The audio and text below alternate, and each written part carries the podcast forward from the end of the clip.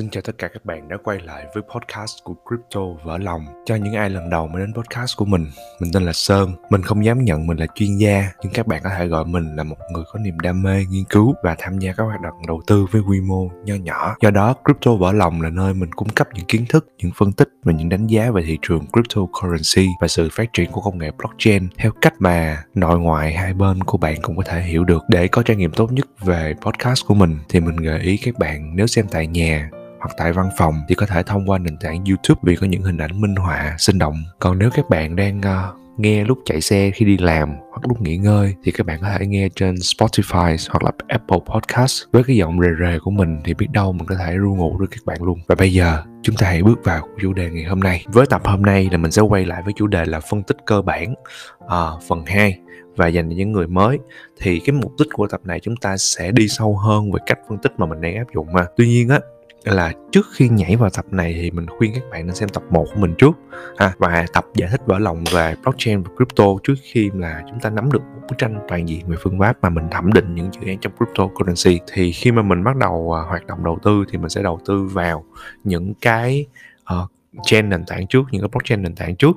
Thì thường những blockchain nền tảng á, nó sẽ đều cố gắng giải quyết ba uh, vấn đề sau. Cái trilemma của nó nó bao gồm ba thứ. Thứ nhất á là decentralized, tính phi tập trung. À, thứ hai là fast, là tốc độ giao dịch. Và thứ ba là security. À, thì luôn luôn một dự án blockchain nền tảng nó đều cố gắng giải quyết ba vấn đề này, nhưng mà cho đến thời điểm hiện tại thì chưa có một dự án nào giải quyết được một triệt để cả ba cái này. Thường thì những dự án nào giải quyết được vấn đề phi tập trung thì có thì nó sẽ đảm bảo được cái tính bảo mật nhưng mà lại không đạt được tốc độ giao dịch như mong muốn. Và một trong những cái dự án đó chính là Ethereum. Thì một cái con số rất là khủng khiếp về mạng Ethereum á, là cái mạng lưới máy tính mà dùng để gọi là xác thực cái giao dịch ở trên Ethereum là đến hiện tại khi mình làm cái podcast này là nó hơn ba trăm nghìn uh, cái máy tính nó làm thực hiện cái việc đó, và trên cái máy tính trên toàn cầu. Thì cái tính bảo mật của Ethereum nó khá là cao, cho đến hiện tại thì mình chưa nghe có một cái vụ hack nào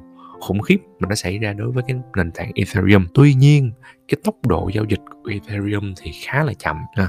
Thì tốc độ giao dịch Ethereum thì ở đây các bạn cũng biết, vừa tốc độ giao dịch chậm mà còn chi phí còn khá là mắc nữa, hay trong đây người ta gọi là gas fee á. Hay là một cái ví dụ khác chính là Solana. Solana thì tính phi tập trung nó cũng cũng có khá là tốt, thì nó có khoảng chừng một ngàn cái uh, máy tính đang thực hiện cái việc gọi là xác thực giao dịch. Tuy nhiên uh, về tốc độ giao dịch của Solana là rất khá là cao. Solana thì nó có thể đạt lên khoảng là sáu mươi lăm nghìn transaction per second. À, tuy nhiên cái tính bảo mật của Solana thì lại không được cao. Thì trong theo mình nhớ không lầm là trong hai không hai mốt Solana là bị uh, sập mạng hai lần. Thì không phải, ở đây mình không có chê Solana là một dự án dở. Solana là một dự án rất hay và nó mang lại cái tính gọi là gần gũi hơn, thân thiện hơn với người dùng, và phí giao dịch ở Solana thì rất rẻ, rất thấp. À, tuy nhiên á, là cái tính bảo mật của Solana nó còn chưa chưa được tốt, cho nên là mình phải chờ thời gian xem là Solana có những cái upgrade nào mà để nâng cao được cái tính uh, security này của mình hay không. Cái uh, câu hỏi thứ hai mà các bạn cần phải cân nhắc khi bắt đầu là thẩm định dự án đó chính là cái dự án nó có giải quyết được cái nhu cầu của thị trường hay không. Thì theo mình á, thì bất cứ dự án nào khi mà ra mắt nó đều giải quyết một cái nhu cầu nhất định của thị trường rồi. Khi dự án nó ra mắt thì nó có đang nằm trong một cái xu hướng nào của thị trường, đang FOMO hay không. Từ cái đợt mà uh, Bitcoin điều chỉnh mạnh vào tháng năm hai không hai mốt á, thì vừa Bitcoin xong á, là có một cái trend xuất hiện, đó là trend của GameFi, là một những cái dự án dẫn đầu chính là Axie Infinity. Và những người nào trong crypto hoặc là chưa từng đầu tư vào crypto thì chắc đều có nghe báo chí nhắc về Axie Infinity. Và lúc đó Axie Infinity đã mang lại một cái xu hướng cho toàn bộ thị trường, đó chính là GameFi. Thì lúc đó game nào mà là uh, play to earn ra mắt đều có một cái traction rất là tốt. Và sau GameFi thì tới một cái xu hướng xuất hiện thứ hai, đó chính là trend của Metaverse. Khi mà Facebook đổi tên là Meta, quyết định xây Metaverse, thì tất cả những cái traction liên quan tới những dự án như là Metaverse ở trên blockchain đều có một sự tăng trưởng rất mạnh mẽ. Đó chính là một cái cơn sốt mà mọi người cùng nhau FOMO. Thì rõ ràng cái bản chất của Metaverse nó đã ra mắt một thời gian rồi, ví dụ như là Sandbox nó ra từ hai không một bảy rồi, hoặc là Decentraland nó cũng ra từ hai không một bảy rồi. Nhưng mà tại sao đến khi hai không hai không mọi người mới thật sự chú ý đến nó, là bởi vì những cái tập đoàn lớn họ bắt đầu xây dựng Metaverse, thì những dự án như vậy họ tạo được sự chú ý. Câu này mình phân tích trở lại ha, sản phẩm đều đa phần để đáp ứng nhu cầu của thị trường, nhưng cái nhu cầu đó có đúng vào cái xu hướng của thị trường lúc mọi người đang FOMO hay không mà thôi. Thì khi mà các bạn cân nhắc đầu tư á, các bạn cân nhắc đầu tư rồi, sản phẩm của các bạn là con đường đi lâu dài à, thì cần thời gian để phát triển, hay sản phẩm của bạn chỉ là một xu hướng nhất thời mà có thể là nó chỉ tăng một thời gian trong vòng vài tháng xong nó lụi luôn. Cái vấn đề thứ ba mà các bạn đưa vào để phân tích đó chính là mình, đối với mình rất là quan trọng, đó chính là đội ngũ phát triển dự án. Thì đội ngũ phát triển dự án để một cái cách mà hiệu quả nhất mà mình thường hay làm á, là đầu tiên khi mình coi trên cái trang web của cái dự án đó thì mình sẽ ghi tên của ông xê e ô và ông xê tê ô của hai cái người đó ra giấy, và mình bắt đầu lên Google mình search về cái profile LinkedIn của hai người này, theo dõi họ xem là kinh nghiệm họ làm bao lâu trong ngành à, công nghệ nói chung và ngành blockchain nói riêng. Nếu như cái người đó chỉ mới tham gia blockchain từ khoảng một hai năm á, thì mình nghĩ rằng họ chưa có đủ năng lực để phát triển dự án. Mà mình tin rằng những cái người mà có bộ dày kinh nghiệm ít nhất là từ bốn đến năm năm trở lên, có nghĩa là họ bắt đầu làm từ cái thời điểm hai không một bảy, hai không một tám, rồi sau đó là họ cũng có kinh nghiệm làm trong ngành gọi là lập trình vân vân từ trước đó, từ hai không một không hai không một một gì đó vân vân, thì ít nhất đâu đó là từ tổng cái thời gian của họ là trên dưới mười năm, thì mình có thể khá tạm tạm được cái sự niềm tin cho mình. Vậy thì ví dụ như là mình đầu tư vào cái dự án như Polkadot thì thì cái anh mà Gavin Wood là người là người sáng lập của cái dự án Polkadot này, thì ảnh cũng là một trong những cái đồng sáng lập của Ethereum, thì thấy rõ ràng là có kinh nghiệm rồi. Cái thứ hai là ảnh cũng có hơn mười lăm năm kinh nghiệm, và một những cái điểm mà mình ấn tượng nhất của Gavin Wood đó là đó chính là ảnh có thể code được một cái blockchain trong vòng mười lăm phút trên một cái máy tính mới. Ảnh code cái đó trước mặt toàn bộ public cho mọi người xem,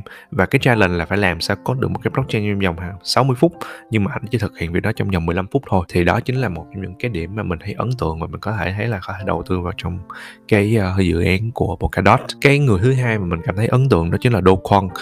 Do Kwon ở uh, dự án của Terra Lab, uh, Terraform Terraform Labs. Thì hồi trước đây khi mà mình bắt đầu là nghiên cứu về uh, Luna và Terra, thì rõ ràng là lúc đó thị trường chưa có ai nhắc về Terra hết, và mình spot được Terra đâu đó giá khoảng uh, mười, mười bốn đến hai mươi đô. Lúc đó nhưng mình vẫn chưa quyết định mua, tại vì nó nằm trong cái khu vực gọi là mình đang nghiên cứu. Thì mình có xem một cái đoạn presentation của Do Kwon cách đây khoảng khá là lâu rồi, chắc cũng hơn hai năm. Thì lúc đó mình có xem và mình thấy là à, cái sản phẩm của bạn này rất là dễ hiểu, tại vì cái tính dễ hiểu có nghĩa là nó không có bị phức tạp, nó không có bị cầu kỳ như những người khác. Thì mình thấy nó ờ, nó quá dễ hiểu thôi, mình, mình nghiên cứu sâu hơn về dự án này. Và bởi vì cái sự dễ hiểu đó, mình thấy rằng à, mình có thể cân nhắc đầu tư vào cái dự án của Terra Terra và đầu việc sau đó mình mua Terra ở giá khoảng hai mươi lăm đô. Mình nghĩ rằng đó là một quyết định rất là sáng suốt. Mặc dù có rất nhiều tranh cãi xung quanh cái một số dự án của Do Kwon, tuy nhiên mình thấy rằng cái sự tăng trưởng của uh, Terra là một cái sự tăng trưởng đáng gờm. Rồi quay trở lại cái câu chuyện mà bắt đầu là mình tìm hiểu về profile của những người đó ha, mình có thể quay lại cái cái việc gọi là xem coi những người đó có những cái thành công trong quá khứ hay chưa, hoặc là những người đó có cam kết với những dự án trước đây họ làm có lâu hay không.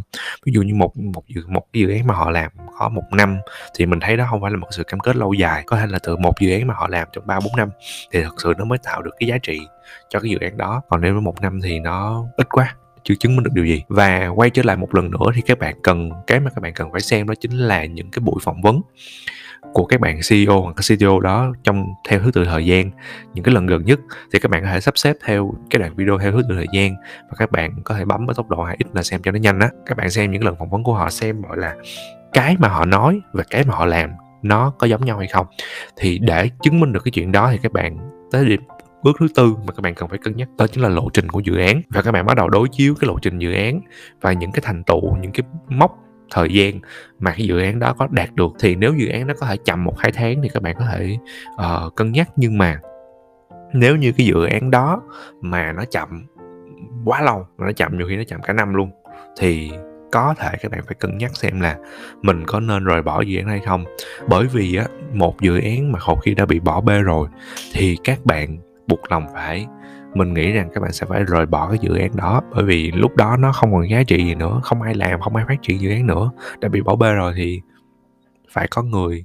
Mình chúng ta phải tìm một cái cơ hội đầu tư khác thôi, chứ chúng ta không thể nào mà cứ ôm khư khư đó mà đến khi mười năm nó cũng không tăng rồi sẽ không ai làm dự án cho nó, sao nó tăng được. Cái điểm thứ năm chúng ta sẽ cần nói một cái điểm ở đây, đó chính là cái supply and demand của cái dự án đó nó như thế nào. Ví dụ như là cái supply nó có giảm theo thời gian hay không, và cái demand nó có tăng theo thời gian hay không, là cái đó rất quan trọng. Trước đây mình có nói một cái ví dụ, đó chính là Ethereum đi, nó có một cơ chế là đốt Ethereum, thì cái supply của Ethereum càng ngày nó càng giảm, nhưng mà nhiều dự án bắt đầu nó gắn lên cái Ethereum, cái dự án Ethereum blockchain nhiều quá, thì cái nhu cầu sử dụng Ethereum nó sẽ càng tăng. Thì khi mà demand càng tăng mà supply càng giảm thì nguyên lý cơ bản thôi, giá nó tăng. Thì những dự án á, các bạn đang đầu tư nó có điều đó hay không, nó có đốt bất động hay không, hay là nó có thể in ra trong không khí một cách vô tội vạ, và lúc đó thì supply thì tràn lan nhưng mà demand lại không có, chắc chắn giá nó rớt rồi. Nó không có bất cứ một cái gì mà nó níu giữ lại cái sự tăng trưởng của cái dự án đó cả. Đó là năm cái yếu tố mà các bạn cần phải phân tích cho cái giai đoạn hai khi các bạn bắt đầu làm cái quá trình là thẩm định dự án. Và mình nghĩ rằng năm cái bước này là các bạn làm cũng khá là mất nhiều thời gian khi bắt đầu là thực hiện rồi. À,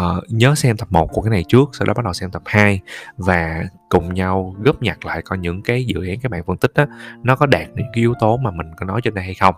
Thì sắp tới là mình sẽ ra thêm tập ba, à, mình sẽ nói sâu hơn về những cái uh, uh, yếu tố về mặt gọi là marketing, về cộng đồng, những yếu tố về mặt truyền thông giúp cho cái sự tăng trưởng của dự án đó, và làm sao các bạn có thể kiểm tra được coi xem là cái cộng đồng đó có thực sự gọi là yêu thích cái sản phẩm đó hay không, có ở lâu sản phẩm đó hay không. Thì đó sẽ là tập ba. Là hy vọng cái tập lần này đã mang lại nhiều kiến thức cho các bạn ha.